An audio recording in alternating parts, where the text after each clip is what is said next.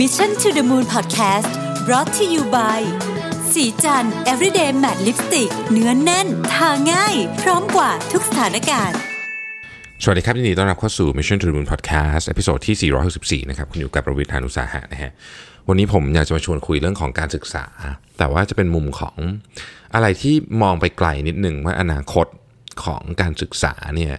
อะไรเป็นสิ่งที่จำเป็นในเชิงนามธรรมนะครับ คือต้องบอกว่าตอนนี้ผมเขียนต้นฉบับ หนังสือเล่มหนึ่งอยู่เป็นต้นฉบับเกี่ยวกับเรื่องของ คือจริง ๆ โดยโดยธีมนะมันคือหนังสือเลี้ยงลูกนะเคยเล่าให้ฟังใช่ไหมแต่ว่ามันไม่ได้เป็นหนังสือเลี้ยงลูกแบบแบบเลี้ยงลูกแบบนั้นนะพูดถึงว่าเราจะติดอาวุธยังไงให้กับเด็กดี เรื่องหนึ่งที่ที่ผมพยายามจะพูดเยอะเหมือนกัน โดยเฉพาะเวลาที่จะพยายามออกแบบหรือหรือน้อยสุดเลือกเส้นทางการศึกษาให้กับให้กับลูกๆ ตัวเองนะครับหรือหรือคนใกล้ชิดเนี่ยสิ่งที่ผมพยายามพูดก็คือว่า ระบบการศึกษาของศตวรรษที่ 11เนี่ยมันต้องเปลี่ยนนะฮะเราพูดถึงเราย้อนกลับไปก่อน ระบบการศึกษาเดิมเนี่ยนะครับซึ่งมันมาตั้งแต่สมัยศตวรรษที่ 19เนี่ยมันมันเป็นการใส่ข้อมูลนะฮะให้เด็ก คือคือเป็นฟีดข้อมูลเนี่ยถ้าเกิดว่าหนักมากๆก็คือฟีดทางเดียวนะครับอย่างในบางโรงเรียนเนี่ยอย่างผมเนี่ยเรียนโรงเรียนที่ feed ข้อมูลทางเดียวมาเยอะเหมือนกัน คือ feed ข้อมูลทางเดียวเลย แล้วก็ทดสอบว่าคุณจำข้อมูลนั้นได้ไหมหรือเข้าใจข้อมูลเข้าใจการใช้ชุดข้อมูลอันนั้นหรือเปล่า นั่นคือ universe ของการสอนทั้งหมด คือจักรวาลทั้งหมดของการสอนมีแค่นั้น ซึ่งไอ้นั่นนะมันอาจจะ work ในศตวรรษที่ 19 ศตวรรษที่ 20 ต้นๆ เพราะสมัยก่อนหนึ่งข้อมูลคุณหายากนะครับ ข้อมูลเป็นของที่หายากถูกไหมฮะข้อมูลเป็นของที่หายากคุณจะหาข้อมูลคุณจะหาจากไหน คุณต้องไปห้องสมุด ถ้าสมมติว่าหนังสือเล่มนั้นมันไม่อยู่แล้วเนี่ย สมมติมีเล่มเดียว คุณต้องรอคนเอากลับมาคืนเพราะฉะนั้นข้อมูลมันหายาก ข้อมูลถูกเซ็นเซอร์นะครับข้อมูลถูกเซ็นเซอร์ ภาพที่คุณเห็นในหนังสือพิมพ์ คือภาพที่ได้ได้ผ่านกระบวนการอะไรบางอย่างมาแล้ว ถ้าเกิดว่าบอกออกว่าไม่รูปนี้ลงไม่ได้ เพราะว่าอาจจะมีปัญหากับผู้นำประเทศได้ รูปนี้ก็ไม่ได้ลงนี่ผมยกตัวอย่างเล่นๆนะไม่ได้ไม่ได้พูดถึงเหตุการณ์ไหนเป็นเหตุการณ์ใดเหตุการณ์หนึ่ง แล้วก็คุณได้รับข้อมูลเร็วที่สุดก็คือหลายชั่วโมง ก็คือข่าวต้นชั่วโมง ผ่านวิทยุผ่านทีวี อันนี้คือคือยุคหลังของศตวรรษที่ 20 แต่ว่าก่อนหน้านั้นเนี่ยคุณอ่านหนังสือพิมพ์วันละครั้ง นี่คือนี่คือ information ในยุคเก่าเนี่ยเพราะฉะนั้นจึงไม่แปลกเลยที่ระบบการศึกษาของเราจึงถูกออกแบบมาในการ feed ข้อมูลเข้าไปให้นักเรียนคำถามวันนี้เป็นยังไง วันนี้เนี่ยมันกลับกัน วันนี้เนี่ยคุณคือ วันนี้คุณแทบจะเซ็นเซอร์อะไรไม่ได้แล้ว คือคือรัฐบาลไหนหรือว่าใครที่พยายามเซ็นเซอร์ข้อมูลเนี่ยในที่สุดก็จะแพ้ภัยตัวเองสังเกตสังเกตดูนะฮะไม่ไม่ว่าจะเป็นที่ไหนในโลกก็ตาม เพราะฉะนั้นคนจำนวนมากก็คือเลิกเซ็นเซอร์ไปเลยนะครับแต่สิ่งที่เป็นปัญหาของของยุคนี้เนี่ยข้อมูลที่มากเกินไปเนี่ยทำให้เราไม่รู้ว่าข้อมูลไหนจริง ข้อมูลไหนเอามาใช้ได้นะครับ fake news เนี่ยสร้างความเสียหายมาเยอะมาก แล้ววันก่อนผมพูดเรื่อง deep fake ไปด้วยใช่ไหมอนาคตเนี่ยสิ่งที่สำคัญมากๆไปเนี่ย ผมยังเชื่อว่ามันคือ critical thinking ความสามารถในการแยกแยะว่าข้อมูลอันไหนจริง ข้อมูลอันไหนไม่จริง เราควรจะนำข้อมูลไหนมาใช้ เรื่องอะไร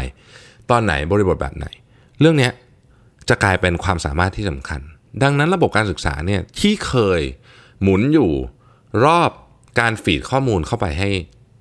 ให้คนเรียนหรือให้นักเรียน มันควรจะต้องถูกเปลี่ยนจากการฟีดข้อมูลเข้าไปให้คนเรียนเนี่ย กลับมาถอยกลับมาแล้วถามว่า วันนี้ข้อมูลมันเยอะเต็มไปหมด คุณไม่คุณไม่สามารถที่จะป้องกันสมมติลูกเปิด YouTube แล้วคุณไม่สามารถป้องกันได้หรอกว่าข้อมูลมันจะมาจากทางไหนบ้างคำถามคือเราจะทำยังไงให้เด็กของเรา ลูกของเรา หลานของเรา มี critical thinking เข้าใจว่าข้อมูลชุดนี้เป็นข้อมูลที่ถูกต้องนะครับเราก็ต้องสอนไปถึงหลายเรื่อง ผมยกตัวอย่างนะ ผมลงดีเทลนิดนึงกัน ในกรณีของเคสของ critical thinking เนี่ย เราต้องรู้ให้ได้ว่า 1. เราเองเนี่ยนะเวลาเราเห็นเรื่องอะไรบางอย่างเนี่ยเรามี confirmation bias หรือเปล่านะครับเราพูดเรื่องนี้กันบ่อย คือเราเราอยากจะเชื่อเรื่องนี้อยู่แล้ว เราก็เลยพยายามไปหาไอ้คลิปที่มันพูดเรื่องนี้ที่มันสนับสนุนเรื่องนี้ ซึ่งบางทีมันอาจจะไม่จริงเลยก็ได้มันเป็นเรื่องอะไรที่เหมือนจะจริง คือต้องอย่างนี้ สิ่งที่เราคิดเนี่ยมันเปลี่ยน reality นะคือคือถ้าเกิดว่าเราคิดอะไรไปเรื่อยๆรู้สึกว่าเออมันจะต้องเป็นแบบนี้ต้องเป็นแบบนี้ในที่สุดเนี่ยความเป็นจริงของโลกของเราเอง reality ของเราคนเดียวเนี่ยนะครับจะเปลี่ยนไป นี่ผมเคยพูดถึงเรื่องของโลกแบนใช่ไหมที่บอกว่ามีคนจำนวนมากที่เชื่อว่าโลกแบนจริง ๆ แล้วถ้าเกิดคุณเข้าไปดูคลิปใน YouTube เนี่ยคุณจะคนพบว่าเฮ้ยไม่มีหลักฐานที่ฟังไปฟังมาแล้วเนี่ยมันมีโอกาสที่โลกจะแบนจริง ๆ คือหมายถึงว่า หลักฐานที่เหมือนจะเป็นหลักฐานสนับสนุนทางวิทยาศาสตร์ที่ฟังดูแล้วมันก็ดูเข้าท่าดีเหมือนกันนะมันมีเยอะแม่พอยของผมคือ ในอนาคตเนี่ยเรื่องพวกนี้มันจะเข้มข้นขึ้นไปเรื่อยๆและระบบการศึกษาของเราควรจะเปลี่ยนมาโฟกัสที่เรื่องนี้เลย critical thinking ว่าข้อมูลอะไร คือข้อมูลที่ถูกต้องและจะนำมาใช้ได้ อันนี้คืออันที่หนึ่งนะครับอันนี้คืออันที่หนึ่งที่ผมคิดว่าระบบการศึกษาควรจะต้องเปลี่ยน อันที่สองมนุษย์เราเนี่ยเป็นคือคือเราเนี่ยก้าวก้าวขึ้นมาเป็นเผ่าพันธุ์ที่ปกครองโลกนี้เนี่ยเราก็เข้าใจมาตลอดว่าเราเนี่ยเป็น เป็นเป็นเผ่าพันธุ์ที่มีเหตุผลมากนะครับ ใช้เหตุผลในการตัดสินใจเยอะมากใช้อารมณ์น้อยมาก แต่ในความเป็นจริงถ้าเราไปดูแล้วเนี่ยนะครับเรื่องใหญ่ ๆ ที่เกิดขึ้นในโลกนี้ตั้งแต่การคราชของระบบเศรษฐกิจโลกสงครามอะไรต่างๆพวกนี้บางทีมันเกิดขึ้นจากการใช้อารมณ์ซะเยอะ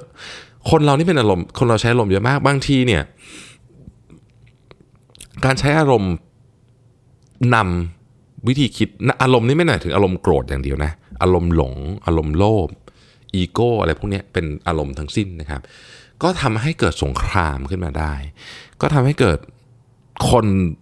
ล้มตายเป็นหมื่นเป็นแสนเป็นล้านก็มีมาแล้ว มันไม่ได้เกิดขึ้นจากระบบเหตุผล แต่มันเป็นระบบของอารมณ์ ดังนั้นเนี่ยอารมณ์มันเกิดขึ้นมาจากอะไร มันก็เกิดขึ้นมาจากจากอันหนึ่งสิ่งสิ่งหนึ่งก็คือเรื่องของ bias นะครับ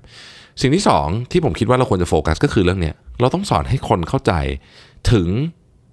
สภาวะจิตใจของตัวเองพูดง่ายคือ เราต้องสอนเด็กให้มี self awareness ซึ่ง self awareness เนี่ยถ้าลงดีเทลมันก็จะมี internal self awareness ก็คือเรารู้ไหมว่าตัวเราเป็นยังไง กับ external self awareness ก็คือเรารู้ไหมว่าคนอื่นเขามองเราเข้ามาเป็นยังไง ซึ่งสองอันนี้ผมคิดว่าควรจะบรรจุอยู่ในหลักสูตร แบบคอเลยคอ system ของหลักสูตร เรื่องที่ 3 ซึ่งผมคิดว่าควรจะต้องถูกใส่เข้าไปในระบบการศึกษาตอนนี้คือเรื่องของ illusion of knowledge ภาพลวงตาของความรู้นะฮะ คำว่าภาพลวงตาของความรู้นี่คืออะไร คือตอนนี้เราเนี่ยเป็นเจเนอเรชันที่ผมผมพูดถึงแบบคนที่ใช้ชีวิตอยู่ตั้งแต่อาจจะวัยรุ่นไปจนถึงคนอายุเกษียณแล้วก็ตาม แต่ว่าอยู่ในช่วงเวลาตอนนี้นะเวลานี้เราเป็นเจเนอเรชันของ illusion of knowledge จริง ๆ คือเรารู้สึกว่าเรามีความรู้เยอะ แต่ว่าเนื่องจากว่ามันมีอะไรให้ศึกษาเต็มไปหมด หรือมันมีอะไรที่ดึงความสนใจเราได้เยอะไปหมด เราก็เลยกลายเป็นว่า อ้าว งี้เราอ่านผ่านๆดีกว่านะครับ illusion of knowledge เกิด มันมันน่ากลัวตรงนี้ครับคือเราจะรู้สึกว่าเรารู้เยอะ แต่จริงเนี่ยมันเรารู้นิดเดียว แล้วเราไปคิดเอาเองว่าเรารู้เยอะ เพราะว่าเรารู้สึกว่า เออ คนอื่นที่อยู่รอบๆตัวเราอะ่ะเขาก็เขาคุยกับเรารู้เรื่องนี่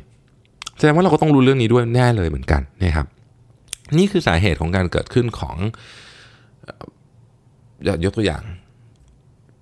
กลโกงบิตคอย คือบิตคอยจริงๆอะเขาก็มีตลาดเทรดของเขาดีๆ แต่มันมีคนเอามาทำให้คน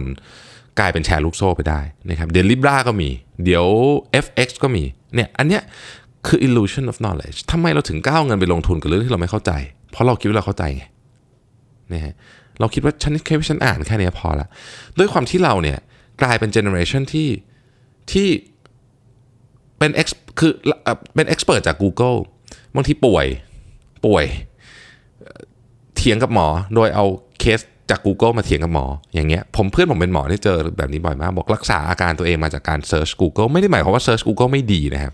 เพียงแต่ว่าอันนี้มันคือ illusion of knowledge ภาพลวงตาแห่งความรู้ 3 อย่างนี้นะฮะจะเป็นสิ่งที่ผมเชื่อว่า ถ้าเราสอนเด็กของเราได้เจเนอเรชันต่อไปเขาจะเอาอาวุธพวกนี้ไปต่อสู้กับความท้าทายที่เขากำลังต้องเจอนะครับ อันที่หนึ่งนะฮะ เอาเราเราทบทวนอีกครั้งนึงอันที่หนึ่งนะครับ